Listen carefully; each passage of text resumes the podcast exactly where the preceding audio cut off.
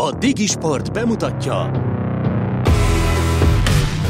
Teljes terjedelem Magyarország első futballpodcastja Baumstark Tiborral és Haraszti Ádámmal. És ezúttal Legri Viktort köszöntjük nagyon nagy szeretettel ismét itt köreinkben a világbajnokság negyed döntőire visszatekintő adásunkban. Természetesen a kérdésünk is erre vonatkozik ahogy ezt megszakadtátok jön.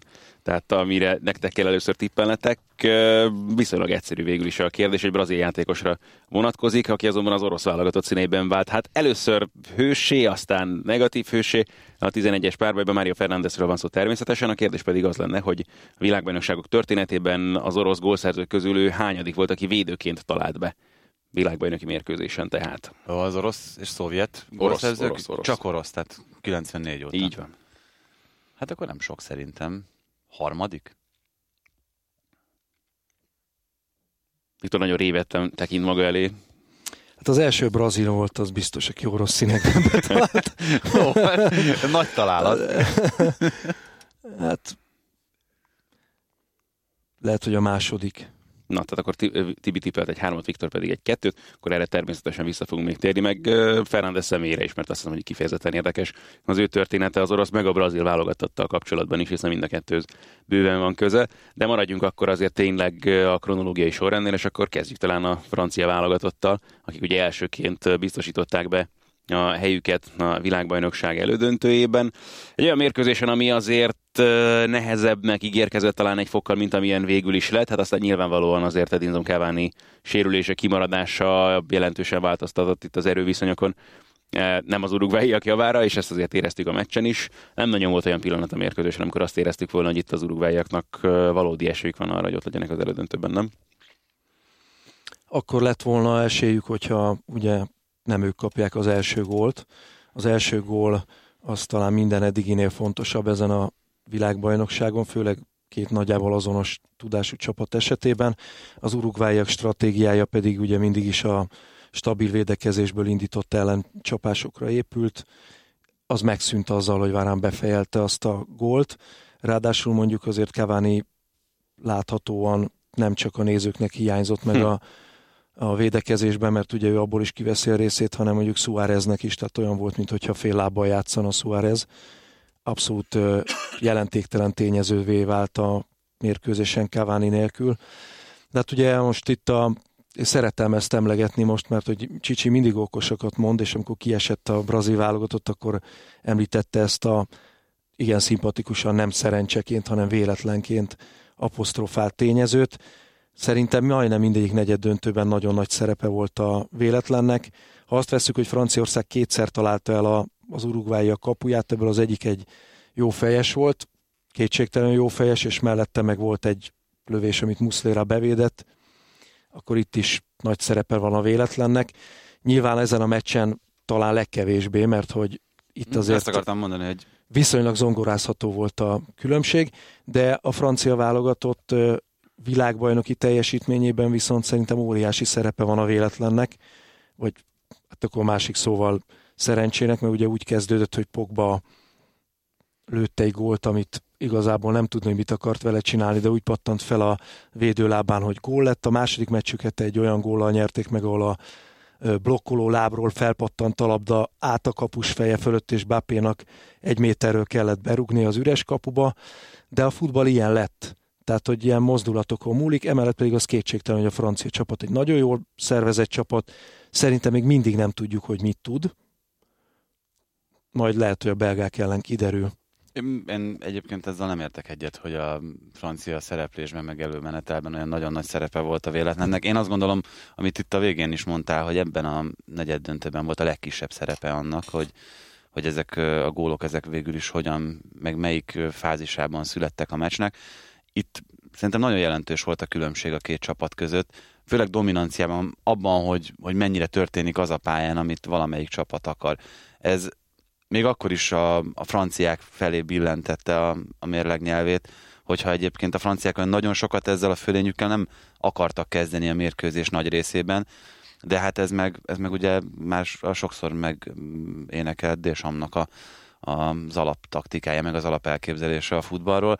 Nekem, sőt, megkockáztatom, hogy még ha Cavani ott van a pályán, akkor sem biztos, hogy ez, ez nem ennyire sima, mert nekem ez sima meccs volt. Igen, hogy mondjam, tehát azt azért hozzá kell tenni ezekhez a véletlenekhez, hogy nem véletlenül alakulnak azért nyilvánvalóan olyan szempontból így a dolgok, hogy azért a franciák is gyakorlatilag dominálták az összes mérkőzésüket eddig a világbajnokságon, ez nem lehet kérés, akkor használjuk a szerencsés szót olyan szempontból, hogy azt szokták mondani, hogy annak van szerencsé, aki megdolgozik érte. Amit akartak, az domináltak. A Dánok Igen. elleni meccset, azt nem feltétlenül akarta senki dominálni. De... de ebben mindenféleképpen benne van az is, hogy tehát az, hogy ők uralják a mérkőzéseket, irányítják a játékot, azért inkább történik, hogy történnek a dolgok az ő kedvük szerint, és persze véletlenek benne vannak, de ezek a véletlenek ugye azért sokszor hibából is következnek be, amit valaki elkövet valamiért, amit rákényszerítenek az ellenfélre. Tehát, hogy ezek óhatatlanul hozzátartoznak bármelyik sportákhoz. Az kétségtelen, hogy valóban annyira közel vannak egymáshoz a csapatok ezen a világbajnokságon, azért sok szempontból, hogy ezeknek a tényezőknek a fontossága, hogy ezek az események jobban kidobmaradnak, pontosan azért, mert döntő jelentőségűek tudnak lenni ezekben a helyzetekben. Nem akarok nagyon előreugrani az időben, de hogyha emlékeztek arra, hogy a tegnapi meccsen, amikor a horvátok éppen nyerekben érezték magukat,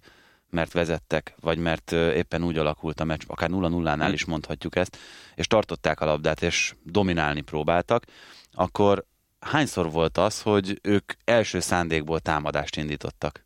Mert szerintem ez nulla. Mm. Tehát, hogy, hogy tényleg lehet, hogy ők keresték a rést, meg hogy figyelték, hogy akkor hol lehetne menni. Ugyanez az érzésem a franciákkal kapcsolatban is, és hogy ez edzői utasítás, meg hogy ez taktika, az egészen biztos. Igen. Nem arról van szó, mm hogy ők nem akarnak gólt szerezni, meg nem akarnak nyerni, hanem egész egyszerűen ezek a játékosok, hogy az edzők által, vagy hogy a futball elvárásai által, de hogy le vannak szabályozva, és nagyon erősen le vannak korlátozva, az egészen biztos. Hogy ez, ez jó taktika-e, az szerintem majd a végelszámolásnál derül ki. Tehát, hogy az, hogy a franciák mondjuk tudnak száz százalékot, és ahogy te is mondtad, Viktor, még nem látjuk azt, hogy, hogy az a száz százalék az pontosan mit jelent náluk, az annak is köszönhető, hogy elképzelhető, hogy a száz százalék majd az elődöntőben vagy a döntőben jön ki. El lehet így taktikázni egy csapatnak a teljes tornáját, hogy rosszul időzítik ezt a százszázalékos formát, de hát valahol biztos, meg lehet érteni. Igen, a franciáknak kettesnél, hármasnál feljebb kapcsolni még nem nagyon kellett ezen a világbajnokságon. És ez mondjuk akkor lehet majd nagyon fontos, amikor mondjuk találkoznak a döntőben a másik ágról érkező, lehet, hogy horvát csapattal, akik most már két hosszabbításon túl vannak, és már tegnap is láttuk, hogy ez mennyire esett jól nekik. Nem nagyon. Szerintem egyenes irányú támadásokat gyakorlatilag senki nem vezet. Tehát ez megszűnt a futballban egyedül akkor, hogyha kontráznak.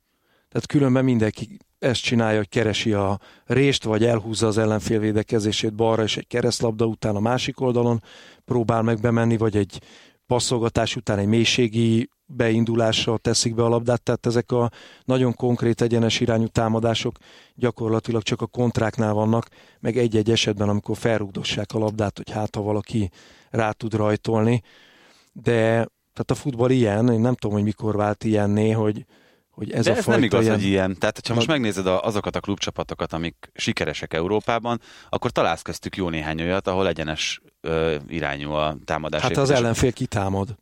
Hát, vagy hogyha mondjuk egy, egy annyira pressingelő csapatról beszélünk, ahol az labdaszerzés után nyilvánvalóan egyből a kapu ja, felé de, vezet. A... Jó, de hát a pressing az pont arra az van. Az védekezés, igen. Hát az egy védekezésenből rögtön ellentámadást indít, az, az egy másik helyzet. De amikor megvan a labda, az ellenfél meg beállt, akkor te már nem tudsz egyszerűen egy, egyből elindulni a kapu felé. Kivétel, hogyha annyira gyengén védekezik az ellenfél, hogy blőd kilépés történik, és ott van a rés, akkor persze be lehet vinni, de ez nagyon ritka.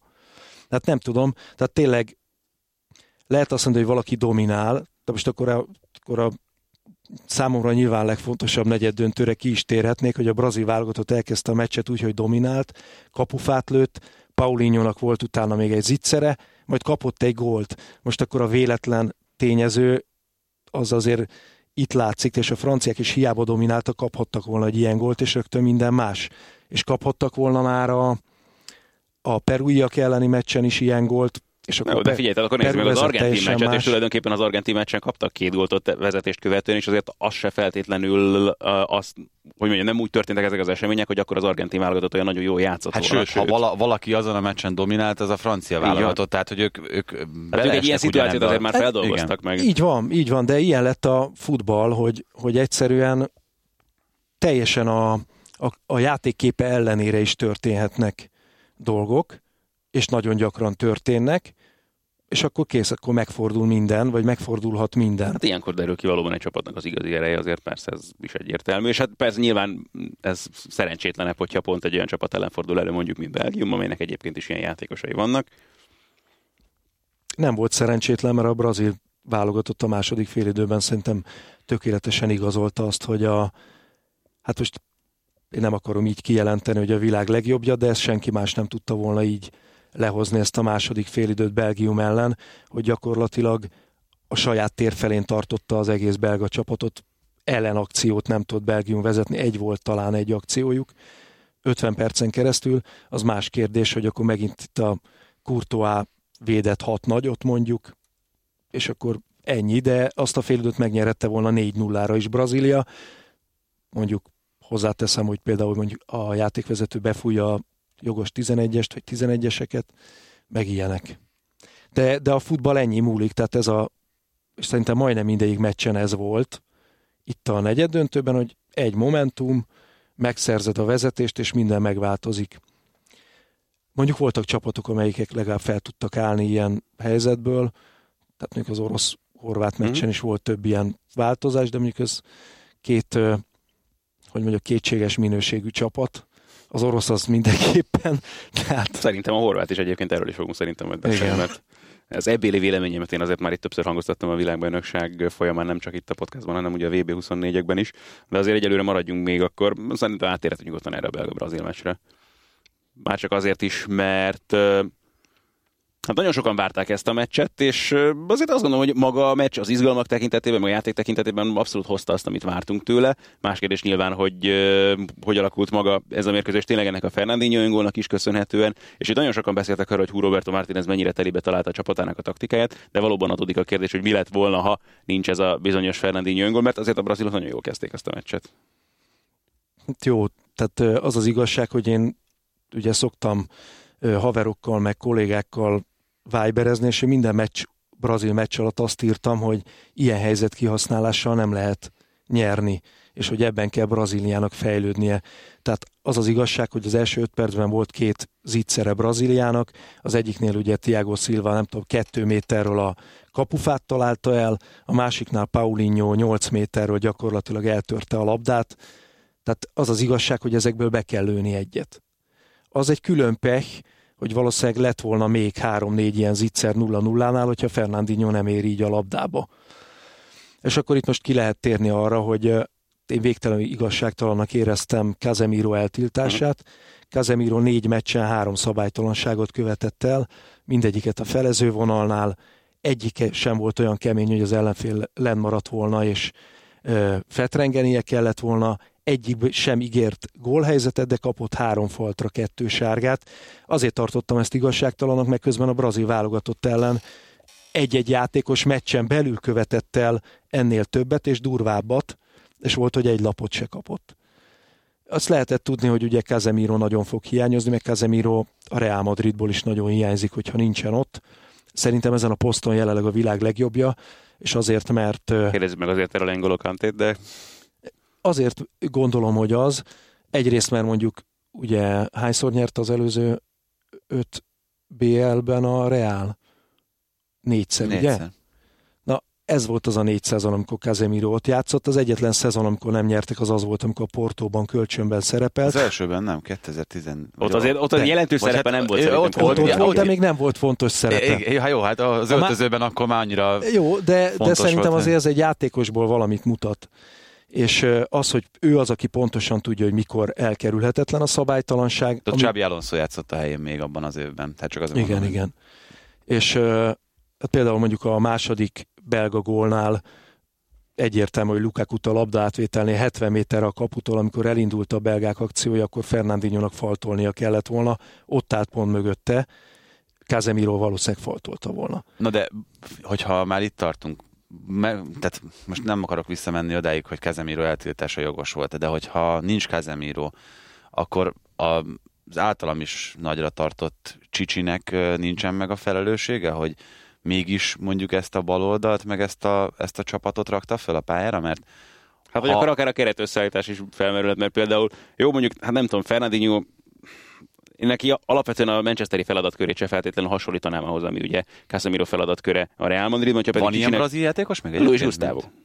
Mm, igen. Tökéletes igen. mértékben. És ráadásul amilyen szezonja Luis Gustavo volt az idén, én abszolút vártam volna egyébként, hogy egy, és akkor ott van a következő jelölt ebben a posztra Fabinho, aki meg megint csak neki mondjuk az idei szezonja annyira nem volt jó a Monakóban, viszont hát egy olyan játékosról beszélünk, aki akár balhátvédet is tudott volna játszani, akár védekező középpályást is. Igen, de nem csinálja. ezen a poszton. Tehát olyan szerintem nem középső védekező középpályás, hanem hogyha hogy három középpályással játszanak, akkor abból mondjuk a jobb oldali alapvetően. Fernandinho... Ja, Monakóban abszolút most ezen a poszton játszott az elmúlt másfél évben, az egészen biztos. Valószínűleg azért nem ment neki.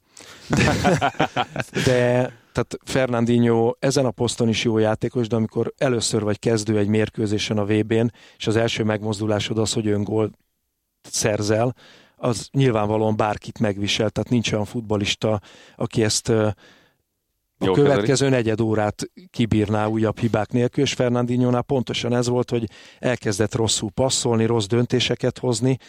Ennyit jelent a véletlen. Ez az, amit ugye Csicsi mondott, a véletlen.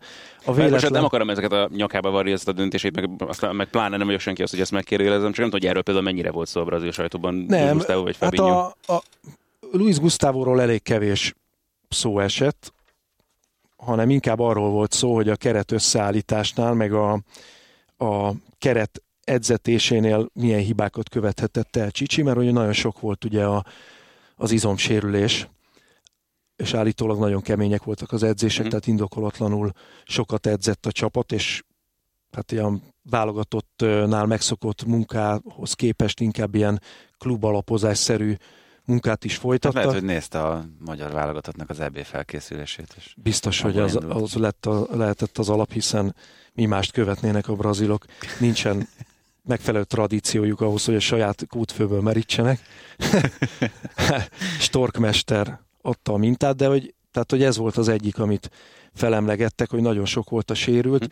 Nyilván ez igaz is, és ez problémát jelentett, tehát még ott volt a keretben Fred, aki szintén játszhatott volna akár ezen a poszton, de ugye ő is megsérült, ő pont Casemironak köszönhetően az egyik edzésen. Nem és volt hát, egyébként ugye, olyan állapotban, hogy őt, őt esetleg bevessék? Hát most már rendesen edzett állítólag az utolsó időben, de ugye pályára nem lépett, és nagy kockázat az is, hogyha egy olyan játékost, aki megsérült, és azóta nem futballozott öt percet sem kezdőként teszel fel egy belga válogatott ellen. De hát a másik kérdés meg ugye, hogy nyilván Csicsinek is van szíve, sőt szerintem lehet, hogy a keleténél nagyobb szíve is van, mert hogy ebben a pozícióban általában mondjuk hát szív transplantáción átesett embereket alkalmaznak, de úgy, hogy követ helyettesítettek a, a szívük helyére. Tehát, hogy, vagy az szokott a célra vezető lenni, akkor inkább ezt mondom. De hát, hogy ugye ő a Corinthiansból, az általa sikerre vitt csapatból túl sok játékost tett be az együttesbe, meg ugye előtt az Internacionálnál volt edző, és hogy esetleg az a csapat is túlzottan a szívéhez nőtt, ezért került be Tyson a keretbe, mert ugye ő uh-huh. alapvetően internacionálos, és hogy azért került be Fagner, mert hogy ő a Corinthians játékosa, tehát ilyenek vannak, és lehet, hogy ezekben van is némi igazság, de alapvetően lehet bármit mondani ez a csapat, szerintem minden megmutatott abból, amit a brazil futballt szeretők szeretnek a brazil labdarúgásban, tehát ez a csapat játszott, ez a csapat volt az egyetlen talán a világbajnokságon, amelyik nem faltolt úgy, hogy utána az ellenfél játékosainak fetrengerniük kelljen. Egyetlen olyan brazil faltra sem emlékszem, amikor az ellenfélnek szándékosan fájdalmat okoztak volna, ellentétben az összes többi válogatottal, amikor oda talpalnak, oda könyökölnek. Én nekem ez roppant szimpatikus, és ez a, ez a csapat mondjuk a világtrenddel ellentétben továbbra is játszani akart, és nem küzdeni vagy háborúzni. Nekem ez a legfontosabb a brazil futballban.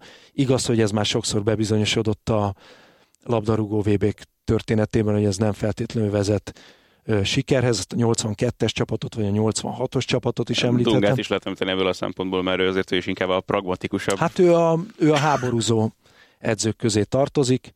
Nekem ez így amit láttam, tökéletesen megfelelt. Egyetlen dologban van kivetni való, ugye a helyzet kihasználásban, továbbra is ezt mondom, bár Mondjuk egy ilyen kezdés után még a belgák ellen a jó helyzet kihasználása sem biztos, hogy tovább jut egy csapat. Ez érdekes kérdés, és csak annyiból azért beszélgessünk Gabriel Jesusról, mert igazából bennem nagyon nem fogalmazódott meg ilyen kritika, bár mondjuk, hogyha nyilván az ő számait nézik, akkor azok is, azok sem túlságosan festenek pozitív képet az ő világbajnoki teljesítményéről, de Bánki Dodi volt az, aki gyakorlatilag az első pillanattól kezdve nagyon ki volt azon, hogy Gabriel Jesus játszik centert a brazil válogatottban, és ő mondta azt, hogy szerinte nem volt méltó a brazil válogatotthoz az ő teljesítménye. Nem tudom, én nem éreztem ennyire fájdalmasnak, nyilván a gólok hiánya azért persze egy centerről sok mindent elmond, de azért bőven volt olyan játékos ebben a csapatban nyilván, aki ezt a feladatot önmagában meg tudta oldani. Te mi mennyire voltál elégedett az ő teljesítményével? Ugye 74-ben Tostao volt az utolsó olyan brazil center, aki a, a csoportmeccseken nem lőtt gólt, de őnek is egy kicsit más feladata volt, ahogy most Gabriel Jesusnak is, tehát ő nem egy átlagos kilencest játszott, hanem elsősorban a védekezésben és a többiek helyzetbe hozásában segített az elmozgásaival. Csicsinek ez volt alapvetően is a koncepciója. Fogunk még ilyen játékosról beszélni majd? Az más kérdés, hogy tehát ennyi helyzetből illig gólt lőni, tehát most ha a belgák elleni találkozót veszük, ott is volt egy beívelés az első félidő végén, amikor Kompáni elszámította magát, és 7 méterre a kaputól fejelhetett Jesus, és nem találta el a kaput, ahol akár le is vehette volna a labdát de mondjuk most, most sem beszélnénk erről, hogyha a játékvezető befújja a kompani féle rácsúszást a második félidőben, egy gyönyörű kötény után Jesus ugye befűzte azt hiszem Fertongent, és kompani uh-huh. mellett is eltolta a labdát, és akkor mondjuk azt belövi valaki ezt a 11-est, lehet, hogy akkor arról beszélünk, hogy Jesus megmentette a brazil válogatottat. De ilyen apróságokon múlik, de ennek ellenére vele kapcsolatban is ennyi a meglátásom, hogy a helyzeteket be kell lőni.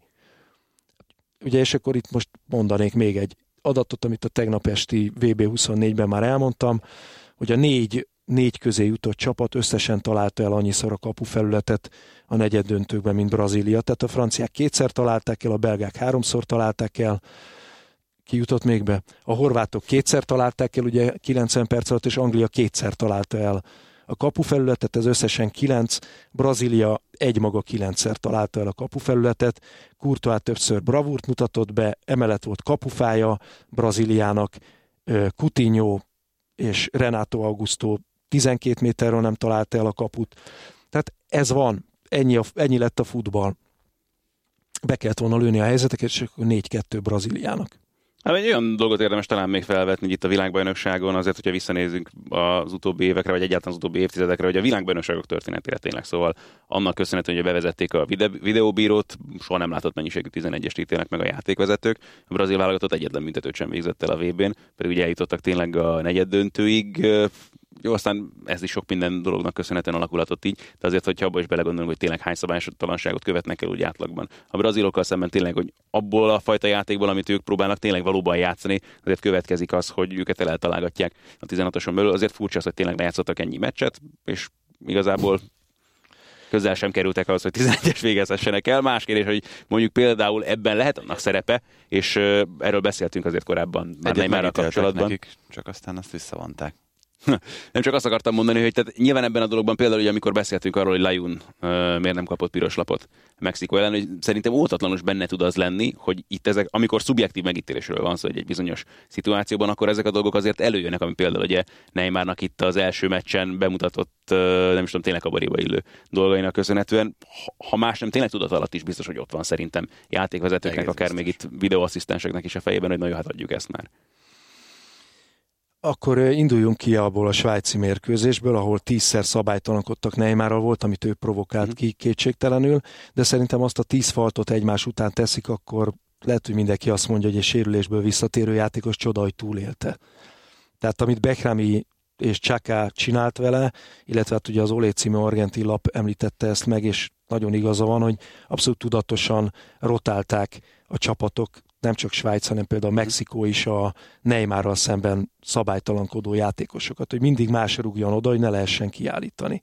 Csodálatos stratégiája ez a futballnak, és azt hiszem, hogy ez viszi előre a labdarúgást, és teszi a közönség számára szimpatikussá. Lehet, hogy ez a játékvezetőket befolyásolja, bár nem tudom, hogy az első meccsen hogy befolyásolhatta, akkor, amikor még ugye a Mirandával szembeni lökésnél úgy döntött a mexikói játékvezető, hogy nem videózik Zuber góljánál, vagy Gabriel Jesus lerántásánál. Ezt, bocsánat, ezt tegyük azért rendben, hogy itt nem arról van szó, hogy a játékvezető dönt arról, hogy most akkor megnézze bizonyos nem. esetet, vagy sem, mert ugye a, a videóasszisztensek szólnak neki, hogy igen. az ő véleményük szerint a videó alapján látott bizonyítékok azok ellene mennek-e a pályán született ítélet. Igen, ez Valeri játékvezető volt, aki a videóasszisztens volt uh-huh. azon a mérkőzésen. Ugye ott Gabriel Jesus-t is megfogta a 16-oson belül egy lefordulásnál Akanji két kézzel hátulról.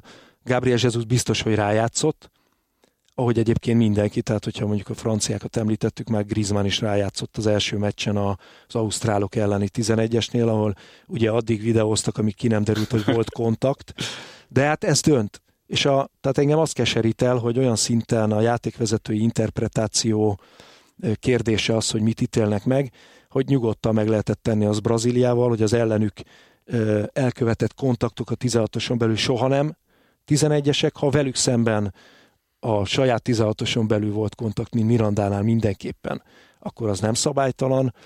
Egyéb esetekben ugye ezt a fajta szigort nem feltétlenül tapasztaltuk, és hát igen, tehát Neymar ilyen szempontból biztos nem tett jót a brazil válogatottnak, de feltenném azt a kérdést, hogy ehhez mi köze a játékvezetőnek?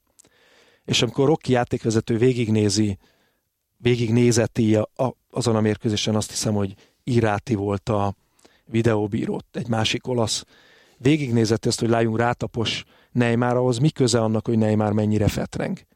Az egy az piros lap volt.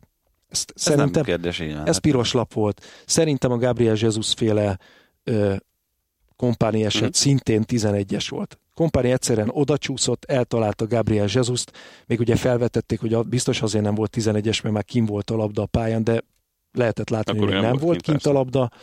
És ugyanakkor például az, hogy ugye volt még két jelenet, aminél Neymarral szemben lehet, hogy elkövettek szabálytalanságot a 16-oson belül, szintén a belgák elleni meccsen. Az első félidő végén volt, amikor Munier mellett belépett a 16-oson belülre, Munier tisztán fogta a vállát jobb uh-huh. kézzel Neymarnak, Neymar utána elesett, és Munier utána elrúgta a labdát.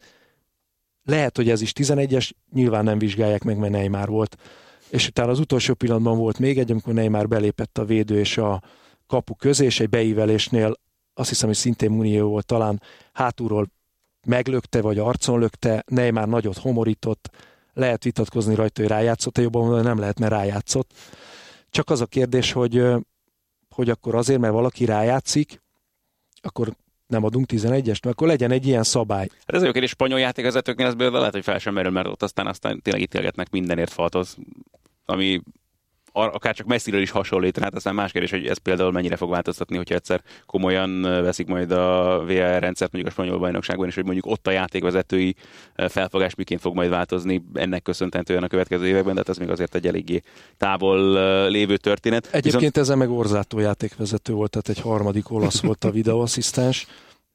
Nem tudom, de mondjuk a brazilok nincsenek elájulva a VAR rendszertől, szerintem teljesen érthető módon mert az azért, ja, és felhívnám még egy dologra a figyelmet, hogy Brazília nem csak 11-es nem kapott a világbajnokságon, de szabadrugás sem kapott olyan helyről, ahonnan mm. kapura lehet lőni. Tehát ez azért elgondolkodtató, főleg azért, mert egy egy-egyezésre épülő játék a Brazil, ahol ráadásul általában meg is verik az ellenfelet, és szabálytalankodik az ellenfél. A legjobb szabadrugás szög az nem tudom, talán Mexikó ellen volt 30 valahány méter, amit Neymar rá is lőtt jobb felső sarok mellé fölélődte. Nem kapott Brazília még csak lövőhelyzetből sem szabadrugást. Ezt így lehoztuk, ezt a világbajnokságot, de szerintem ami sokkal fontosabb, hogy, hogy a számomra legalábbis így merül fel ez, hogy a Premier League-ben megszokott angol típusú játékvezetés és játékfelfogás teret kapott, először kisebb mértékben, most már egyre nagyobb mértékben, tehát most az egészen durva dolgokra sem muszáj sárgalapot adni, sőt a legtöbb játékvezető úgy van vele, hogy az első félidőben nem is ad sárgalapot. Ez az olyan típusú csapatoknak, amelyikek játszanak, és főleg egy egyben próbálnak játszani, óriási hátrány, mert egyszerűen nem kell, hogy visszafogják magukat az ellenfelek a faltok tekintetében. Ez Brazíliát sújtja, és az egész labdarúgást a játék helyett a háború felé tolta el, vagy lehet szolidabban fogalmazni, hogy a küzdelem felé. Ez Brazíliának nem fekszik. Ez a teljes terjedelem. Kérdezz tőlünk a Facebookon, értékelj minket az iTunes-on. Viszont óhatatlanul azért ennél azt gondolom, hogy a belga válogatott több szót érdemel tőlük, mint amennyit eddig pazaroltunk rájuk a beszélgetésünk folyamán. Ez is egy érdekes dolog azért, hogy jött a belga válogatott egy olyan csoportból, ahol nyilvánvalóan nem kellett különösebben megmutatni azt, hogy milyen képességek rejlenek bennük. Itt most Martinez elővette az Evertonos ényét, ugye már ahogyan a csapatát is összerakta, hogy a Lukaku is kitolódott a szélre például, meg egyáltalán ahogyan egyrészt gyakorlatilag feladta ezt a három védős vagy feladta, nem tudom. Arra is kíváncsi lennék, hogy ez mennyire volt eddig mondjuk etetés, bár mondjuk az is egyértelmű, hogy ezt a rendszert alkalmazta a korábbiakban a selejtező folyamán is már. Uh, Martinez most erre a, be, a brazil mese nyilvánvalóan különlegesen készült, azt nem tudom, hogy tud-e bármiféle extrát bemutatni majd a franciák ellen, de akkor most hová tegyük ezt a belga válogatottat? Mert az persze azért önmagáért beszélő dolog, hogy Brazíliát kétették a világbajnokságról, akármi is történt ugye ezen a meccsen. Hát nálam a belga válogatott átlépett egy olyan vagy átugrott egy olyan lécet, amit eddig nem nagyon tudott, nem feltétlenül a brazilok legyőzésével, hanem talán még egy fordulóval előtte, hát hogy a Japán ellen visszajött 0-2-ről, mert ugye ezt többször beszéltük, hogy hogyha a keret minőségét nézzük, akkor a belgák biztos, hogy ott vannak az első háromban talán, mm. mert egészen szenzációs játékosok futballoznak ebben a belga válogatottban, de talán kevés volt eddig az olyan jellem, az olyan karakter, aki igazán vezérként a csapat élére tudott állni akkor, amikor erre szükség volt. Mondjuk ez azért adódott sokszor abból is, hogy kompani általában sérült volt ezek, ezekre a tornákra, Hát jó, meg azért ezek a játékosok szedtek magukra rutint is az évek folyamán. Tehát mondjuk Mertens sem volt talán még ennyire fontos sohasem a saját csapatában, mint ezelőtt a világbajnokság előtt Kevin De Bruyne egyértelműen a Premier League egyik legfontosabb, legmeghatározó futballistájával vált. Ezek mind hozzátesznek azt gondolom a játékosok önbecsülésének is, és aztán a pályán nyújtott teljesítmény. Abszolút. Ez a belga válogatott szerintem kettő, de még inkább négy évvel ezelőtt egy ilyen meccset, mint amilyen ez a Japán elleni volt, ahol a momentumok az ellenfélnek mhm. jöttek, ahol ezek a véletlenek az ellenfélt segítették ott 0-2-nél Hát azért tehát az, hogy Fertongen láb alatt elcsúszik de a, a Fertongen féle fejesre gondolsz? Ja nem, nem. Hát a, a, Tehát, de, mert hogy az, hogy jött vissza az, a meccsbe nulla, Belgium. Világos, de az, hogy, az, hogy ez a meccs ez 0-2-re állt, ami egyébként szerintem nagyon nem volt benne, meg hát azért a japánokról nagyon sok jót el lehet mondani, de azt nem, hogy olyan nagyon túlbonyolították volna a játékokat arra a meccsre. Uh, mindegy. Hát, ha úgy tetszik, a japánok egyáltalán egy hasonló kvázi véletlenek köszönhetik azt, hogy eljutottak idejében, hogyha nincs az a Carlos Sánchez kezezés az első meccsen rögtön Kolumbia ellen, akkor lehet, hogy a csoportból sem jutnak tovább. Így Sőt, van. tehát... Így van. Jó, tehát Fertongen szerencsés fejes ide vagy oda, ezt a meccset a belga válogatott két évvel ezelőtt nem tudja megnyerni, nem tudja megfordítani szerintem. Most ebben a csapatban már volt annyi, erő, elszántság, hit, hogy ezt meg tudták csinálni. Volt annyi erő, elszántság, hit, hogy a brazilok ellen azért úgy álltak oda, hogy nem csinálták össze magukat, nem azt mondták, hogy, hogy hú, itt azért itt van egy, egy győzelemre is esélyes ellenfél, aki ellen nem biztos, hogy, hogy nekünk igazán komoly... Még ebben sem vagyok biztos. Hát, de akkor tényleg tegyük hozzá itt magukat, a játékok, játékosoknak a hát minőségét. Nem biztos, azért nem vagyok biztos abban, hogy nem szarták össze magukat, már bocsánat, a, a brazilok ellen, mert a mérkőzés elején ott volt az első percekben Brazíliának két zicser, és úgy tűnt, hogy totálisan meg van zavarodva a belga csapat. Erre jött az első akciójuk, egy beívelés, és jött, született egy brazil öngól. Utána le tudott cserélni a pelust. Tehát akkor rögtön lejön az emberről, hogy ha nem csináltuk semmit és vezetünk. Hát pláne ezzel, hogy a Kevin De Bruyne meg eltalálta ezt a labdát, azt meg a világon nagyon kevesen tudják ott onnan úgy meglőni. Tehát, hogy, hogy és, és, a japán meccs is az a véleményem, hogy igen, momentumok Japánnak kedveztek 2-0-ig, ott viszont olyan szintű lapokat adott Belgiumnak az élet, tehát ezzel a Fertonger rosszul fejel, de gól lesz, azzal visszajövünk a meccsben, utána ugye nem tudom, ez hány perc volt akkor hátra, körülbelül fél óra lehetett, vagy még annyi se. Hát annyi sem. Annyi se. de, de, de onnantól kezdve egyre idegesebb vagy, hogyha még mindig két gól a különbség. Jött ez a fejes, mondjuk Martinez nagyon jót cserélt azzal, hogy behozta fel Lainit.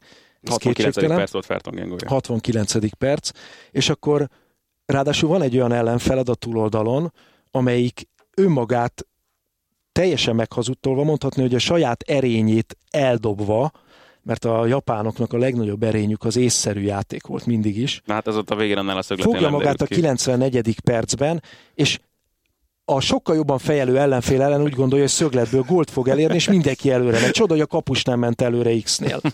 Tehát, hogy ez, az is benne van. De hogy ez olyan, olyanokat adott a gép a belgáknak ott, ami egyszerűen nem ad, nem ad. Tehát ez ilyen nagyon véletlen, ugye Csicsi szavaival, vagy magyar fordításban szerencse, hogy ilyen hülye az ellenfeled. De mert hogy ugye ott az történt konkrétan, hogy szintén a, a hosszabbításban, abban a négy percben kettő nagyot kellett Kurtoának védenie. Igen. És Kurtoá fogott kettő nagyot, és a japánok úgy gondolták, hogy ők most megnyerik a meccset ebben a hátralévő 10 másodpercben, nem a kétszer 15-ben.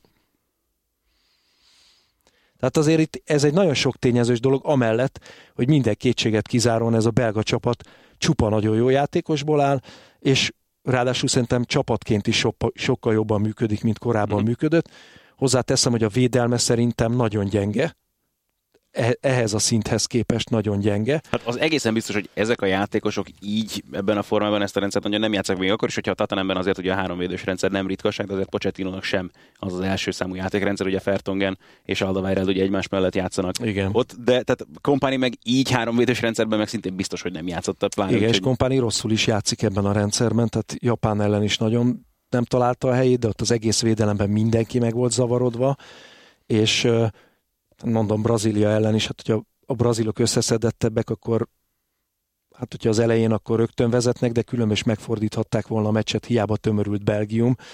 Tehát egy jó védelem ellen, egy felállt védelem ellen nincsen tíz gólszerzési esélyed, a belga ellen pedig volt. Tehát én szerintem ez a gyenge pont, és e- ez az, amiben a franciák jobbak lehetnek. Hát a franciák védekezése az viszont gyakran egészen összeszedett, bár most eszembe jutott az argentinok elleni meccs. hát meg Umtitinek néha vannak ilyen rövid zárlatai, mint az a kezezés az ausztrálok igen. ellen, meg. De hát, hát meg az, az, az nem, a, nem a védelemnek a hibája. Volt. Így van, tehát nem, most az, hogy, az, hogy Di Maria berúgja 25-ről úgy, Igen, meg berúgta. Messi ad egy gólpaszt, úgyhogy igazából kapura akart lőni, de eltörte a labdát, és... Szóval nem, nem feltétlenül azt érzem, hogy ott a védelem volt a gyenge pont, ott a csapat koncentrációja, vagy én nem is tudom, igen de stabilabbnak érzem a franciák védekezését. Mondjuk, hogyha a belgák meccseit nézzük, akkor Tunézia ellen is az dolog, egy dolog, hogy kaptak kettő, de kaphattak volna ötöt is simán, tehát teljesen össze-vissza volt ott is a belga védelem. Hát, olyan kapus teljesítmény, mint amit Kurtától látunk az egész világbajnokságon, az nyilvánvalóan hozzátesz azért a van. Igen, egyébként, ha már itt tartottunk, akkor, hogy ez a kompáni, nem hogyha most Alderweireld, kompáni Fertongen, hogyha jobbról nézzük, védelem, ez, ez hol van, mondjuk, hogy hova helyeznénk, hogyha meg kell nézni, hogy milyen védőpárok, vagy milyen védőhármasok vannak ezen a világbajnokságon. Én nekem ez pont tegnap az orosz-horvát meccse jutott eszembe, ahol azért viszonylag kettő érdekes összetételű védőpáros volt a két csapatnál. Ugye itt pont Domagoly Vidáról beszélgettünk az előző adásban, és azt hiszem Benni mondta azt, hogy, hogy egészen fájdalmasan rossz védő Domagoly Vidá, és, és a végén ugye jobb hátvédet is játszott még egy kevés ideig. És szerzett egy gólt. És szerzett egy gólt, amivel gyakorlatilag eldöntötte, mert ha az nincs, akkor nem biztos, hogy az oroszok nem nyerik meg ezt a hosszabbítást vagy, eldönt, vagy nagyon fontos szerepet játszott ennek a mérkőzésnek az eldöntésében. Hát az oroszoknál ugye Ignásevics a maga 39 évével és hatalmas futósebességével, meg, meg dinamikájával, de persze rutinjával ugyanide sorolható. És azért, hogyha most megnézzük, én nem akarom bántani az angolokat, de hát azért a Maguire Stones kettős nálam szintén. Hát Maguire Stones Walker 3-as, bocsánat. Ja, így van, tehát ez Walker most sem feltétlenül tartozik. Tehát, hogyha most azt nézem, hogy a Godin Jimenez féle Uruguay oh. kiesett, meg, meg hát most akkor nem is megyek messzebbre. Hát szerintem a Miranda Tiago Szilvát is mondhatod nyugodtan. De, igen, de, de, de, de, de tehát, hogy a, a most említett három vagy négy csapat, a, nálam egyik sem tartozik a legjobb négybe, amelyik amelyikben ott van. Védelmeket most. illetően? Hát igen. Jó, Legalábbis a belső védelem. Se, tehát azért ezt a vigaszágot ezt hagyjuk. Tehát ahonnan az angolok meg a horvátok tovább jutottak, tehát ez a, azt hiszem, hogy a valaha volt legviccesebb ága a világbajnokságon. Hát ez elég valószínű egyébként. Tehát ez jó, ez így alakult. Reméljük, hogy alakult, és nem alakították. Tehát, szkeptikus vagyok, de, de hogy az angoloknak is tényleg tegnap volt egyetlen egy olyan eset, amikor az egyik svéd játékos egy az egyben Maguire-rel szemben a földön próbált valamit, hát Maguire szerintem most is pörög, és a saját Twitterét néző leírta-e, hogy hova került.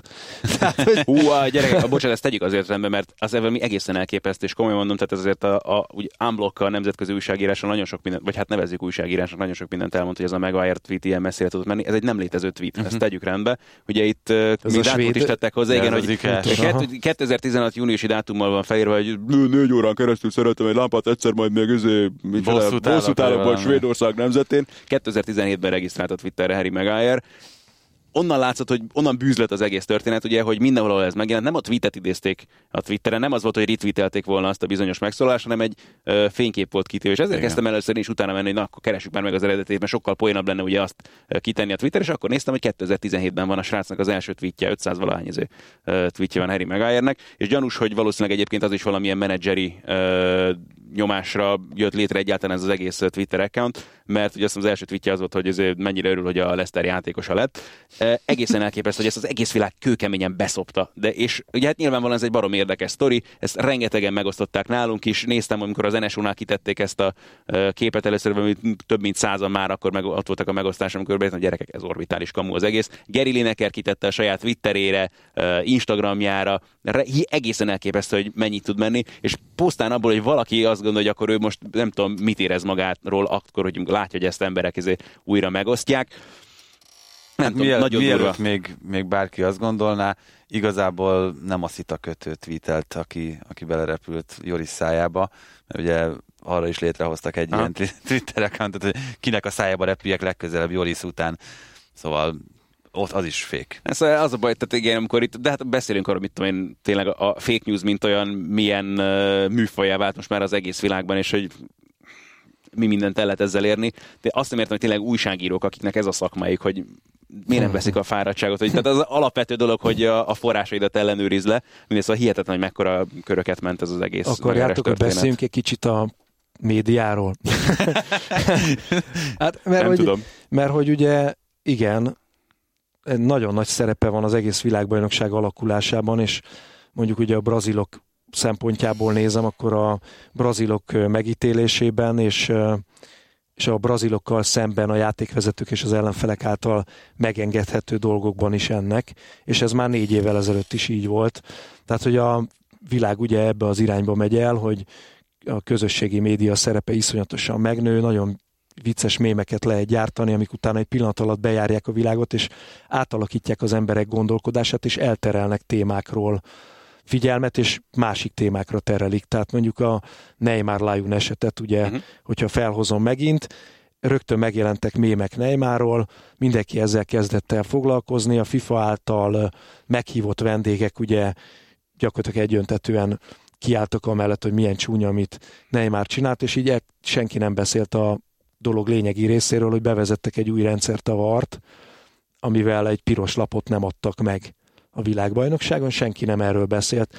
Ebből kibontakozott egy egész kampány, ami meggyőződésem, hogy hatással volt utána a Mázsics játékvezető tevékenységére is, illetve annak elfogadhatóságára a közvélemény szemében, hiszen Neymar fetreng, a brazilok fetrengenek. Na, hát ez volt az, amit mikor egy 20 percet felvetettem neked. Igen, hogy... most ezt én visszavezetném már az előző világbajnokságra is, mert hogyha egy emlékeztek rá, akkor az előző világbajnokság úgy kezdődött, hogy Frednek megítélt egy 11-est egy japán játékvezető, a nem tudom, hor- horvátok elleni meccs volt, nem tudom melyiken. És onnantól kezdve hetekig az volt a téma, hogy ezt a világbajnokságot el fogják csalni Brazíliának. És ott is mémek jelentek meg először, nem tudom, kik csinálják ezeket a mémeket, és hogy megrendelésre csinálják-e a mémeket, de ez így eluralta az egész sajtót, csak erről írtak, hogy ha itt egy bedobást megítéltek Brazíliának, akkor már hát ez mekkora csalás, most biztos az egész világbajnokságot elcsalják Brazíliának. Egyetlen döntés nem volt azon a vb ami Brazíliának kedvezett volna. Most elég, hogyha csak azt megemlítem, hogy mondjuk Tiago Silva nem játszhatott a, a németek elleni elődöntőben, mert hogy belelépett egy, egy kirugásba, és kapott érte egy sárgát a kapus megzavarása miatt. Egy olyan mérkőzésen, ahol egyébként Neymarnak a csigójáját uh-huh. törte el Zuniga, amit a FIFA azzal intézett el utólag, hogy a játékvezető ítélkezett erről akkor, amikor előnyszabályt adott. Tehát én azt érzem, hogy itt ilyen kampányokat lehet ezzel folytatni, és akik ezt jól tudják kezelni, nem tudom, kik kezelik, és hogy Ja, hát nyilvánvalóan az egész közösségi médiának pont ez a lényege, hogy 15 perc híremet bárki végképp össze tud szedni, de hogyha kicsit ügyesebb, akkor akár sokkal többet is, és ezek a dolgok valahol erről is szólnak. Tehát itt még csak nagyon rendelni sem kell ezeket a dolgokat, hogy te bármilyen ezért poént látsz, és ügyesen helyezed el ezt a közösségi Jó, média valamelyik szegmensében. Akkor ez... te a fake news-t említetted, akkor én hagyj említsem meg azt, hogy természetesen ugye a fake news is tudjuk, hogy mint rengetegszer kiderült már, és a, pont az előző héten az Egyesült Államokban is egy vizsgálat lezárult, amely e tekintetben elég súlyos megállapításokat tartalmazott az amerikai elnök választással kapcsolatban. Tehát, hogy ezeket gyakran megrendelésre csinálják. Miért, miért adjuk kizártnak egy olyan szervezetnél, mint a FIFA, amelyik gyakorlatilag minden szegmensében korrupcióból áll, ahogy ez ugye az előző időszakban kiderült, hogy a világ figyelmét a saját igénye szerint próbálja megalakítani, és esetleg hasonló módon befolyásolja a közvéleményt, és ezzel visszahatólag a világbajnokságot. Én már a FIFA régóta az... mindent el tudok képzelni, tehát ebből a szempontból nagyon nem tudok ellene menni annak, amit mondasz, de abban is biztos vagyok, hogy ezeket feltétlenül még csak erőltetni sem kell, mert mondjuk ez tényleg pont olyan dolog, ami aztán magától is bőségesen Így van, tud terjedni. Meg. Csak az én megítélésem szerint például ugyanolyan mémek születhettek volna arról is, hogy lájunk rálép a Neymar lábára, és nem adnak rá piros lapot, tehát ebből is lehet mémet csinálni, de ezek elenyésző számban Itt vagy sosem. lehetőség, de én, nem, én nem, nem, nem üzemeltetek mémgyárakat, de vannak, akik üzemeltetnek. De, de ez egy nagyon érdekes kérdés, és ugyanakkor a mi szakmánkra nézve pedig az a nagyon elkeserítő, hogy ahogy te itt a Maguire esetben is mondod, mindenki felül ezekre a hullámokra, mhm. kiszolgálva a közigényt, és semmit nem mondva arról, ami a lényeg. Tehát ezt tapasztaltuk az egész magyar médiában is, a Neymar ügyel kapcsolatban is, hogy mindenhol csak ez volt, hogy jöttek a hírek, hogy így a Neymar fetrengése, hány percet fetrengett a földön, ki mit mondott erről, és egyetlen hírt nem lehetett olvasni gyakorlatilag öt nap alatt arról, hogy egyébként a vár használatában mit jelent ez a Lion eset. Sehol semmi. Tehát az újságírás maga, mint, mint különálló tényező, mint úgymond hatalmi ág, mert hogy ugye elvileg az, amelyik kontrollt gyakorol a, a hatalom fölött, ez esetben mondjuk a FIFA és a játékvezetők fölött kellett volna, megszűnt ebben az esetben. És akkor ennél még tovább megyek, mert ugye nekem már öt éve tartok erről előadásokat a Komlósi Oktatási Stúdióban, hogy a közösségi média milyen hatása van a kommentátorok munkájára, és akkor most egy kicsit a magyar kommentátorokról is beszélnék. A magyar kommentátorok már nem kommentátorok, ezen a világbajnokságon minden eddiginél jobban látszik, hogy a legkevésbé mondanak véleményt, és pláne nem mondanak olyan véleményt, ami a közizlést mm. esetleg összezavarhatná, hanem inkább fölösleges adatokkal bombázzák az embereket, és azokban az esetekben, amikor a nyilvánvalóan felhergelt közizlés ellen kellene valamit mondani, akkor mismásolnak, vagy még azt se. De azt, azt is hozzá merem ezt tenni, és akkor tényleg annélkül, hogy itt most bárkinek milyen a lelkébe akarnék gázolni, feltétlenül véleményük se biztos, hogy van. És itt most nem csak ezekre a dolgokra gondolok, most akkor lehet játékvezető ítéletekről lenne a legegyszerűbb véleményt mondani. Most akkor aztán arról, hogy taktikai dolgokról, vagy a játék alakulásáról, a játékképének változásáról, egyáltalán itt mérkőzés közbeni trendeknek a felismeréséről, megfogalmazásáról, meg aztán végképp nincsen Jó, szó. de bocsánat. Igen, a, és a, itt megszűnt a kommentátor munka tehát innentől kezdve narrátorokról beszélünk. Egyébként ja. Brazíliában így is van. Ja, tehát, is szoktak ilyeneket Tehát a braziloknál van egy narrátor, aki narrál, és nem mond véleményt, de mellette legalább ott van egy ember, aki viszont a kommentátor úgy mond, és mond véleményt, de Magyarországon az sincs ott. De, bár bocsánat, mielőtt itt nagyon miért most akkor arra akar, azt gondolom bárki itt most akkor a saját kollégáinkat akarjuk elkezdeni, vagy ilyesmi. Szóval nem, ez egy szó, trend. Ezt akartam mondani pontosan, hogy ez, ez alaposan megfigyelhető úgy ámblok Magyarországon a közvetítések stílusának a változásában, és ez mondjuk nagyjából az utóbbi húsz évnek a, az eredménye, azt gondolom. Uh, és ezt nem szoktam a, saját srácaimnak is mondani, szintén a Kosban, amikor órákat tartok, hogy én ezt egyébként alapvetően nagyon sajnálatos dolognak tartom, mert pontosan a lényeg vészel abból, amit mit csinálunk azáltal, hogy itt tényleg sokak számára ilyen kvázi felolvasó esté silányul mondjuk a preszkiteknek a megosztásával. Azt gondolom, hogy ha azt akarjuk megfogalmazni, hogy mi a kommentátornak a feladata, akkor az rögtön ott van a nevében. Kommentálni, kommentárt fűzni valamihez, ami a pályán történik. Ez egy véleményműfaj. Részben, egyrészt, de az is hozzátartozik a dologhoz, hogy az, hogy kommentálni valamit, a mérkőzés eseményének az ajlása, ugye azzal, ahogyan kinéznek a sportközvetítések, a néző látja azt, hogy mi történik a pályán. Nekünk nem azt kell elmondani nyilvánvalóan, hogy mi történik a pályán, mert azt tételezzük fel a nézőről, hogy pontosan látja és érti, hogy mi zajlik. Kommentárt, bocsánat, az értésről van itt szó, a megértésben kell segítenie szerintem a kommentátornak, Például azáltal, hogyha valaki nem ismeri mondjuk a labdarúgás szabályait, vagy kezdődik ott ugye, hogy nem ismeri az adott játékosokat, elmondjuk, hogy kinél van a labda. Ez nagyjából a legfontosabb feladata a kommentátornak. Aztán, hogy ez mondjuk miért fontos egy adott szituációban, ezeknek az értelmezésében kell segíteni a nézőt. Na most azáltal, hogyha mondjuk arról beszélünk, mit tudom én a tizedik percben, hogy 1972-ben a negyed döntőben ballábbal szintén kivégzett el szabadrúgást a tizedik percben, az nem gondolom, hogy segíti az eseményeknek de, de a nem csak a tizedik percben, hanem a 119-ben is. Tehát, hogy ezen vagyok teljesen ki, hogy a 119. percben is azt kell hallgatnom, hogy a utoljára a hazai csapat világbajnoki negyed döntőben, amikor hosszabbítást játszott, akkor azon a mérkőzésen hány szabadrugást lőttek. Tehát, hogy mi közön van ehhez? És mi köze van a mérkőzéshez? Az, az eseményekhez, pontosan igen. De mondom, tehát azért nem, vagy hát azért nem károztatok senkit ilyen szempontból a kollégáink közül, mert tényleg azt látjuk, hogy ez terjedt el sajnálatos módon egyébként Magyarországon. Trend. Így van. Valóban trend. Csak kicsúcsosodik, és pontosan a közösségi média ilyen erős hatása mellett, és azzal, hogy már az újságírókra és nem csak a kommentátorokra hat, azzal még inkább kiemeli, hogy azok az emberek, akik így viselkednek, azok jelentéktelenné teszik a szakmánkat.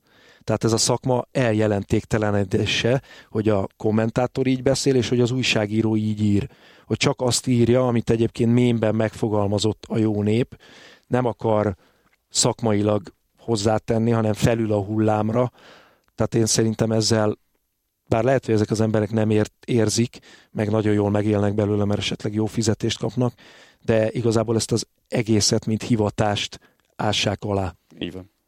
Hát, de tehát ahhoz, hogy, hogy valakinek véleménye legyen erről, meg ahhoz, hogy a, értem, vagy érdemben hozzá tudjon fűzni ahhoz, amit, amit lát, ahhoz tehát én, én is pont ebben látom a fő problémát, hogy nem az a fajta felkészülés szükséges, ami, amit sokan félreértelmeznek, Igen, hanem, tehát hanem az, hogy megismerni. Tehát, ugye elhangzik a, a MTV stúdiójában teljesen mindegy, hogy most kitől, meg hogy meg hogy, de az, mindegy, az nem mindegy, hogy milyen környezetben persze, egy belga meccsen, hogy az egyik szakértő azt mondja, hogy hát én Lukakut már nagyon régen nem láttam játszani az egyik top bajnokság élcsapatának az állandó és, és stabil centeréről beszélünk, ami azt jelenti, hogy a belga válogatottban a 11-ből mennyi 9 játszott, azt hiszem, aki most a brazilok ellen a pályára lépett a Premier. League-ben, akkor a többiről van. Na jó, de vajon? hogyha tessék, akkor az angol bajnok kezdő védekező középpályásának nem tudod a nevét, akkor megint miről beszélünk. jó, nem akarok, bocsánat, ezekben nem, milyen nem, bele, nem, csak, de, csak, és bár, bocsánat, mielőtt itt ebbe tényleg komolyabban belennék, ebbe a dologba az is hozzátartozik, és itt meg szeretném tényleg megvédeni a srácokat ebből a szempontból.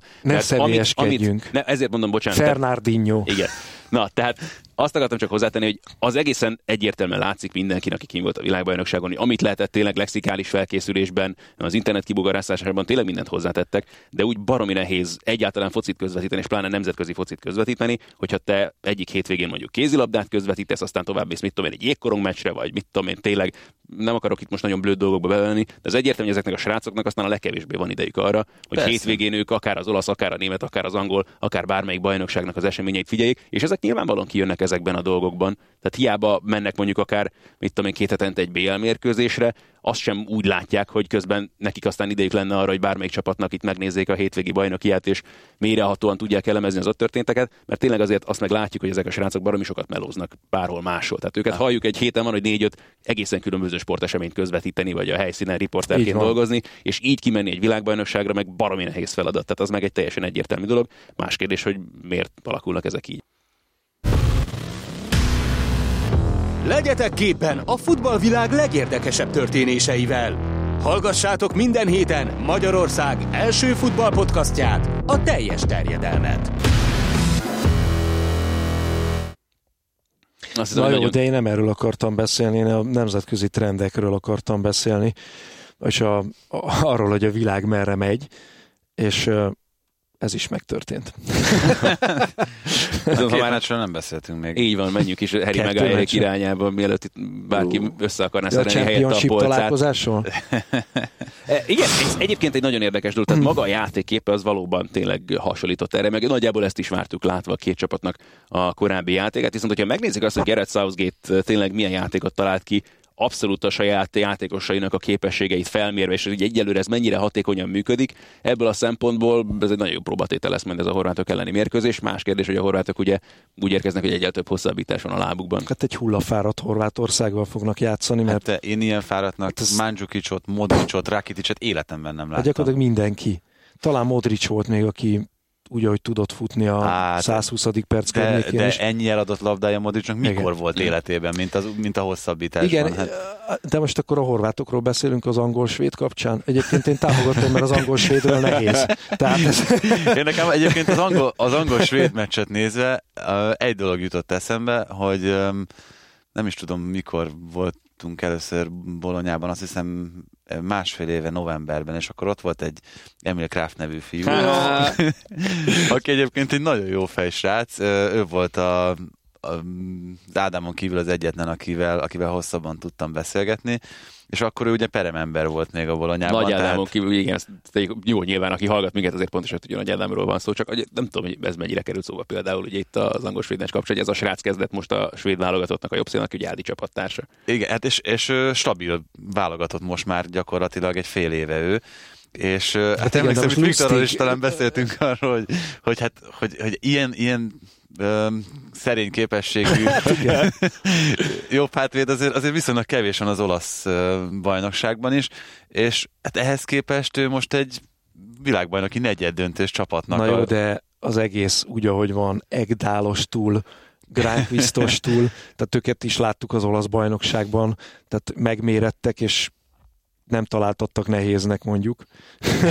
tehát, de tényleg ilyen futbalistákból hát, áll ez a svéd csapat. közé jutottak. Igen, ez megint ez... ennek az oldalnak, vagy ennek a vigaszágnak a kritikája is Igen, de, de az látszik a svédeken, hogyha van egy jól összerakott csapatot fegyelmezett játékosokkal, akik nem teljesen ügyetlenek, és fizikálisan rendben vannak, akkor bármit elérhetsz szinte, uh-huh. mert van az a pillanat, amikor viszont ez a téged sokkal inkább emésztő helyzet, hogy ügyetlen vagy, és úgy kell eredményeket elérned, és sokkal nagyobb koncentrációval és uh, pszichés uh, teherviseléssel és fizikai teherviseléssel van egy pillanat, amikor elfogysz. Ez volt a svédeknél szerintem, ez most megtörtént. Ö, meg egy dologról ne feledkezzünk meg, hogy most teljesen szerintem a képességektől, főleg a technikai képességektől független az, aminek hatalmas szerepe van itt a, ebben a fázisban, és talán azt mondom, hogy mondjuk a harmadik csoportmestől kezdve talán leginkább ez az, ami előtérbe kerül,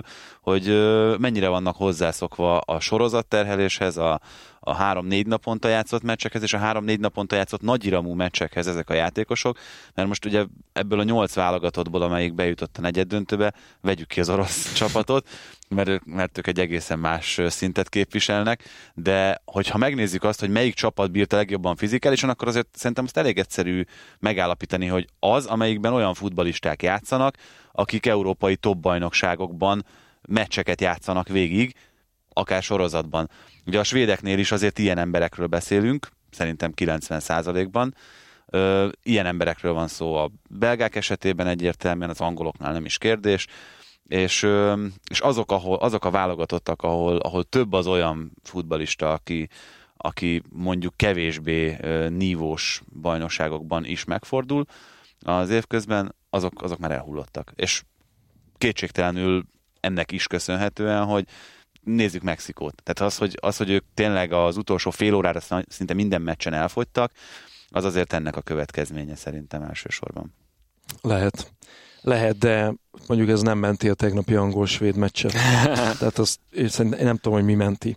Tehát, meg tényleg Southgate ezt már tegnap is megbeszéltük ugye a VB24-ben a Fehér Csabival, hogy nagyon jó kitalálta, hogy mik az erősségei ennek a csapatnak, csak végtelen szomorú egyébként, hogy ezzel, ezekkel az erősségekkel idáig lehet jutni, hogy megnövekedett a szerepe a varnak is köszönhetően a 16-oson belüli beévelés közben történő eseményeknek, amiket aztán saját, ugye ahogy említettem, megnövekedett lehetősége van a játékvezetőnek a saját interpretációi alapján dönteni, a, van, hogy 11-est ad egy felugrásnál egy lökésre, van, hogy megadja a gólt, bár ellökték a védőt. Ez lesz van, a hogy nem adja feladat egyébként azt hiszem itt a folytatásban majd a varral kapcsolatban, hogy a FIFA-nál is azért hogy törekedni kellene arra, hogy ezt valahogyan egy, egyetemisíteni lehessen itt bizonyos dolgoknak a megítélését, mert akár csak a kezezésekről beszélünk itt Igen. a világbajnokságon, ugyanannak a szituációnak a megítélése ezerféleképpen És történik. régebben hallgattuk legalább azt, hogy volt kontakt, vagy nem volt kontakt. De most már azt mondja a FIFA, bemutatta, hogy volt kontakt, mondjuk a Neymar féle Kosztarika elleni esetén volt, volt kontakt, de nem 11-es. Mirandát kilökik, volt kontakt, de nem volt szabálytalan. A másiknál azt mondják, hogy volt kontakt és szabálytalan.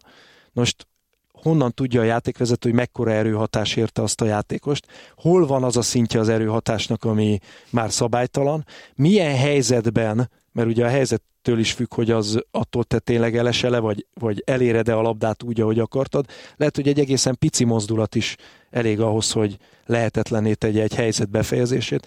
Tehát, hogy ezek olyan, olyan lehetetlen dolgok már ezeknek a megítélése, és annyira szubjektív, hogy ez nem tesz jót a labdarúgásnak, és hogyha itt a videóbírót emlegetjük, ugye az NFL-ben ott például olyan helyzetekben lehet csak használni, ami objektíven megítélhető, hogy lent volt-e a térde, vagy A vonalon volt-e a Vonalon labda, volt-e igen, a labda? belül kívül. Tehát itt meg olyanokban vizsgálják a videót, és hoznak rendszeresen olyan döntést, ami a brazil válogatott számára kedvezőtlen, a, a, amiben nem tudják, hogy mi történt.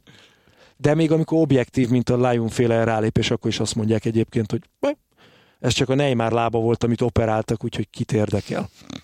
De hogy ez, ez nagyon nem tesz jót az egésznek, és én nekem tegnap is ez volt egyébként az érzésem a Maguire féle fejes gólnál, hogy így kint volt a könyök, ezt most a hallgatók nem látják, de, de teste előtt kint volt a könyök és az alkarja, ami pontosan fejen találta a vele előtte, vagy az előtte felugró Forsbergnek a tarkóját, amitől a Forsberg elesett, és egyből reklamálni kezdett. Erre most mindenki legyintett, hogy kit érdekel. Egy egyébként nála nyilván 15 kilóval nehezebb ember a tarkójának neki ment könnyékkel.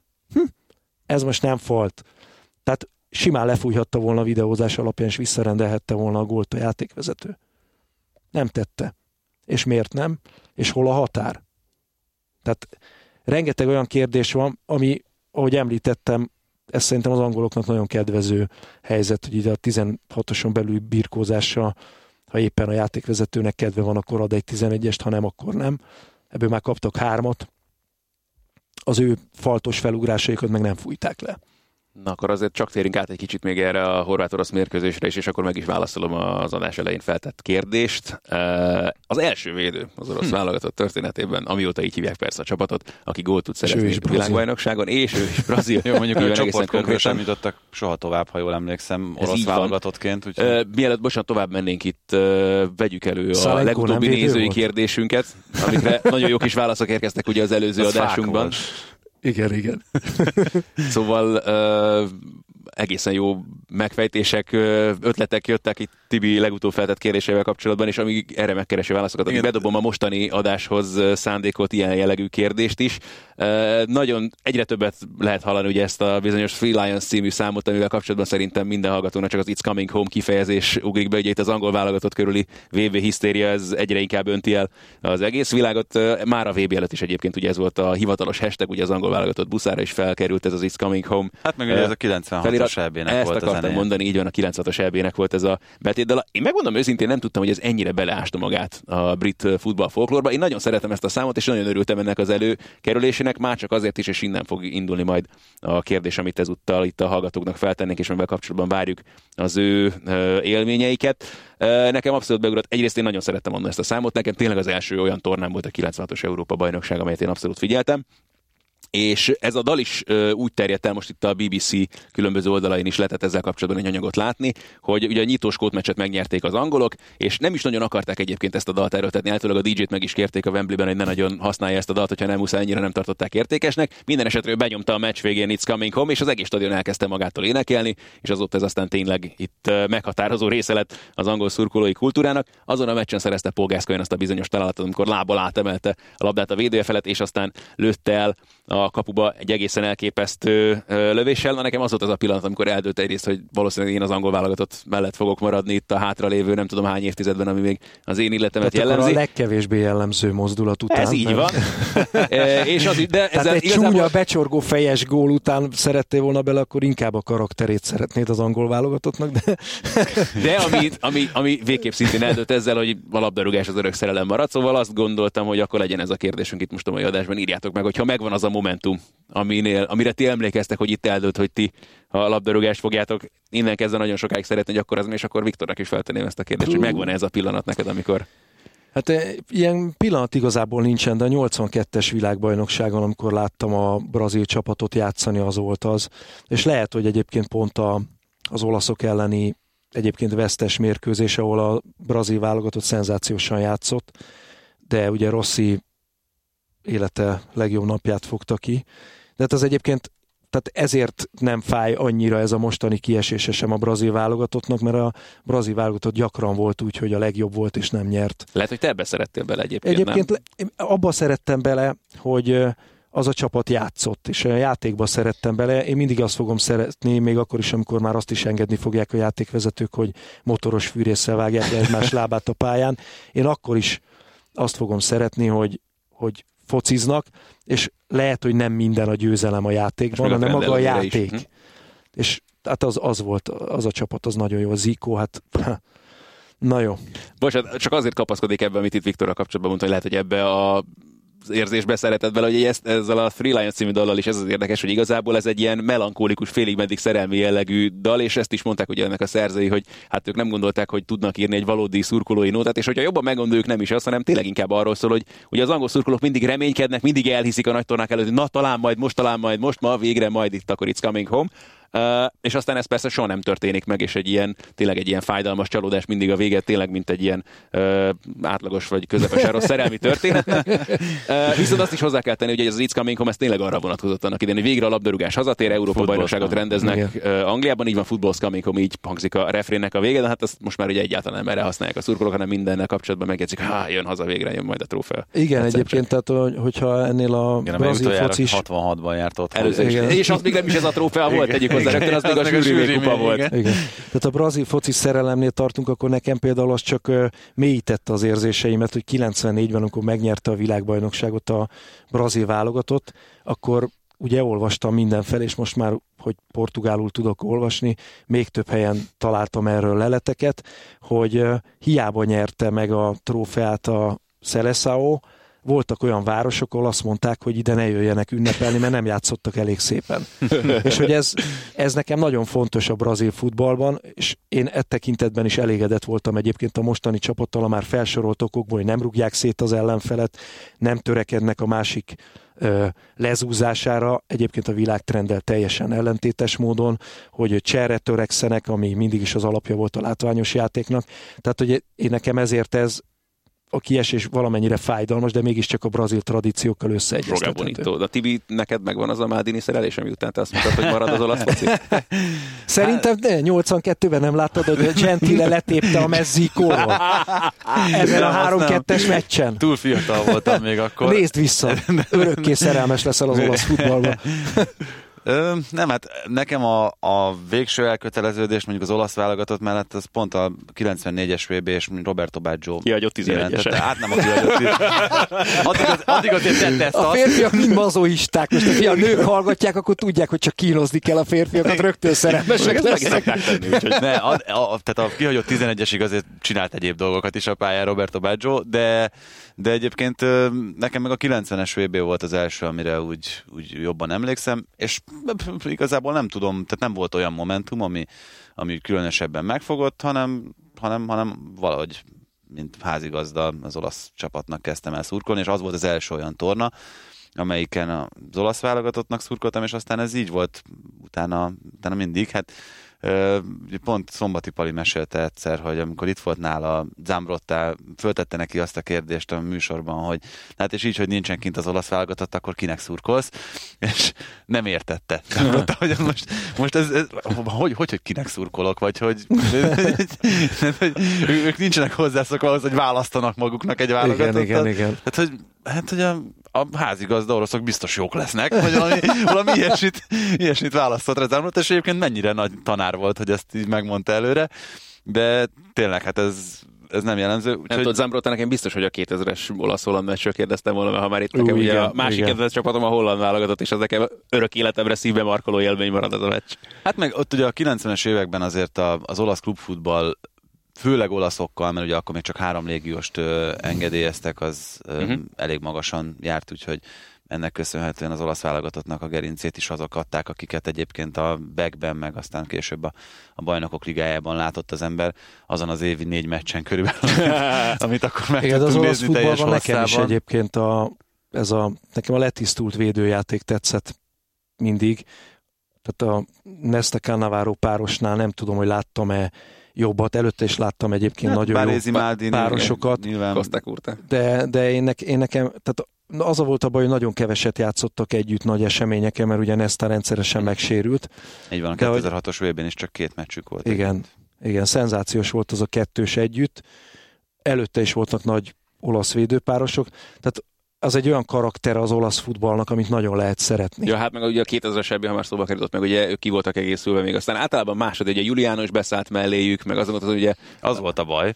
Igen, igen. Hát, jó, kettőnél több általában nem volt klasszis védőből, tehát ha már De beszállt azt egy gondolkozom, csere- hogy 2000-ben Materazzi Maldini szerintem például- nem középháttéret játszott, hanem baloldalon játszott az EB Maldini. Aldini? 2000-ben. Ott bal, bal Bal, volt. igen, balback volt. Hát vagy baloldali futó, vagy minek nevezni. Hát igen, ott is ugye Szárnyvédő. Nesta megsérült az osztrákok elleni meccsen, Öm, úgyhogy Nestának egyébként, főleg amikor érdekes módon, amikor az olasz válogatott jól teljesített, ugye 2000-ben döntőig jutott, a 2006-ban megnyerték, ott mindig, mindig valami történt már a csoportkörben vele, ami miatt aztán nem tudott hogy játszani. tényleg emlékeztek ti arra, amikor a debütált a videóbíró?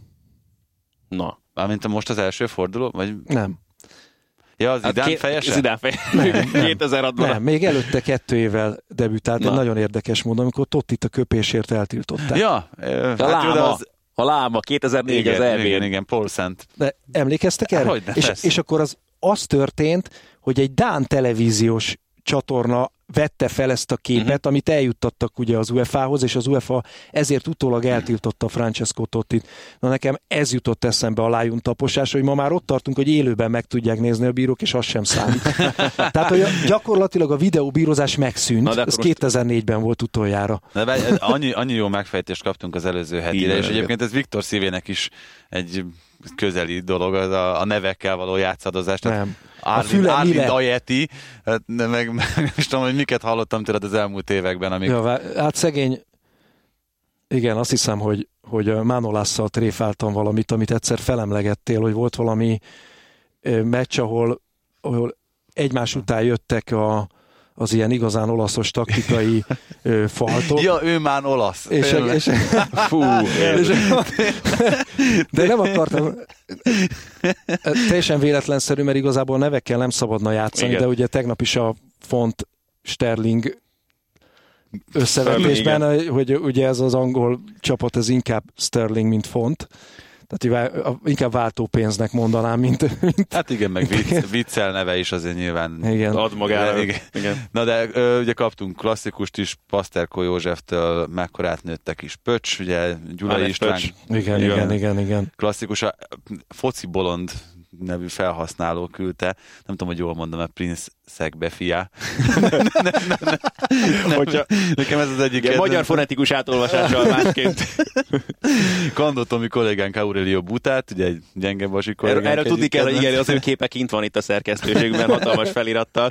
Egy Benfica játékosról beszélünk, hogy a Sporting Drucker gyenge kolléga tette ki természetesen. Igen, Farkas Gabi ugye Kakát és Tomás Pinát említette, aki ugye Sefki Kuki, László Ágitól, László igen. Ágitól. Akinek egyébként az egész családja futballozott, tehát még két másik játékost is megemlíthetnénk akár. Igen, és most Bánti Vitor egy egészen friss, francia bíró, Stefan Bré, aki, akinek ráadásul a polgári foglalkozása rendőr. Volt még egy nagyon jó magyar megfejtés, bocsánat, ne hagyjuk ki semmiképpen. Ja, Ne. Igen, a ben, Ne, az azért ben, erős. Benfica Hungary ö, javaslata Ondó János, a bölcs középpályása. Igen. Melyik, Nyilván, melyik a nyilván a játékáról jegyezték meg ezt az utóbbi úriembert. Jó, de hát mondjuk azért, hogyha az ember a tudatára ébred, akkor ilyen Most akkor elmegy brazilokat? Tehát a, a brazilok szándékosan vicc, vagyis hát már a Alan- nevük Alan egy vicc. Delon, mert Alán, ó, hát nem a kedvencem, ugye ö, hirtelen akartam mondani, Matuzsálem például annak idején. Matuzsálem, aki ugye a, az európai közvélemény számára egy U20-as világbajnokságon vált ismerté. Matuzsálem névvel, tehát, de, de hát ott, ott, ott szétvart. igen, Én Tyson. de hát Tyson. Tysonnak leírva, ugye Tyson. De mondjuk Hulki. A, Hul, Hulki, igen, ő egyébként Japánban kapta ezt a nevet, tehát Zöld mezben játszott. igen, nem? Akkor ezzel- játszott a Tokyo Verdi együttesében, és akkor És úgy akkor még nagyobb volt a igen, hasonlóság. igen, igen, ráagadták, de hát mondjuk Sezlony néven is futballoznak Brazíliában, tehát ott az egészen lehetett. Én nem tudom, lehet, hogy egyébként a, tehát azt hallottam, hogy Kenyában a születés pillanatában ö, határozzák meg a nevet, tehát mit tudom én, napfényben született, vagy sötétben született, ezek a Kipketer, meg Kip Tanui, meg Kip Brazíliában valószínűleg, hogy hol csinálták a gyereket, tehát ez a Sezlony néven. egyszer, egyszer pont Gyenge Bazsi kollégánk írt még a nemzet, lehet még a népsportos idejében egy cikket arról, hogy mik a legviccesebb brazil focista nevek, és volt valami olyan, aki nem tudom már pontosan mi volt, a, vagy volt egyáltalán keresztneve, egy O. O betű. Tehát, hogy ez, ez hát, volt a... Hogy Istenem, Igen, Istenem, igen. De Edward mondjuk az. Alan, Alan Delon, meg a Michael, Michael Jackson, azok, azok mennek tényleg, tehát ők első osztályú futballisták voltak, az Alan Delon az elég sok gólt is lőtt. És milyen sármos volt mellette. Hát azt arra mondjuk így konkrétan nem emlékszem, hogy az lett volna, ez biztos, hogy a hölgyek De mondjuk, hogy tényleg egy, meg. egy Alan Delon belmondó csatárpáros azért nem lett volna rossz. Simán. Jó, ne viccelődjünk a nevekkel. Így de, van, mondjuk ez a De ez brazilok, fontos. annyira jó tehát. de mondjuk a brazilok direkt csinálják, tehát Igen. Csak a mi szórakoztatásunkra ezt is. Valaki mindent. nevet is Hát a teljes terjedelem enre is ró, ez is egy olyan dolog, amit nyilvánvalóan a közvetítésekben nem engednénk meg magunknak, így viszont most nagyon jól éreztük magunkat, és külön köszönjük az ebbéli segítséget Egri Viktornak. Ó, hát Nektek, nagyon szívesen. nektek pedig azt, hogy ezúttal is kitartottatok mellettünk, és meghallgattátok ezt az adást is, tegyetek így majd a jövő héten, és természetesen jövünk majd az elődöntőt és a döntőt követően is, és addig se felejtsétek. It's coming home! A teljes terjedelmet Magyarország első futballpodcastját hallottátok a Digisport kommentátoraival, Baumstark Tiborral és Haraszti Ádámmal. Kérdéseiteket feltehetitek a teljes terjedelem Facebook oldalán és a Twitteren. Tartsatok velünk jövő héten is!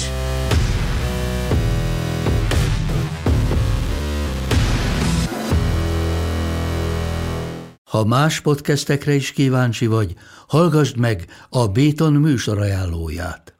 El tudod képzelni, hogy a podcastet, amit éppen most hallgattál, fél év múlva már a mesterséges intelligencia generálja? Mi sem. De ha érdekel, eljötte már a gépek lázadása. Hallgass bele az Embertelen podcastbe. Orsós Lajos vagyok, a műsor házigazdája. Egyelőre még élőben. Egyelőre. Fedezzük fel együtt, hogyan ismerkedik, randizik, mesél és vitatkozik Betty és Péter, két teljesen mesterséges intelligencia. Lajos, a podcast címét mond még egyszer, Léci. Oké. Okay. Embertelen podcast. Ez a műsor a Béton közösség tagja.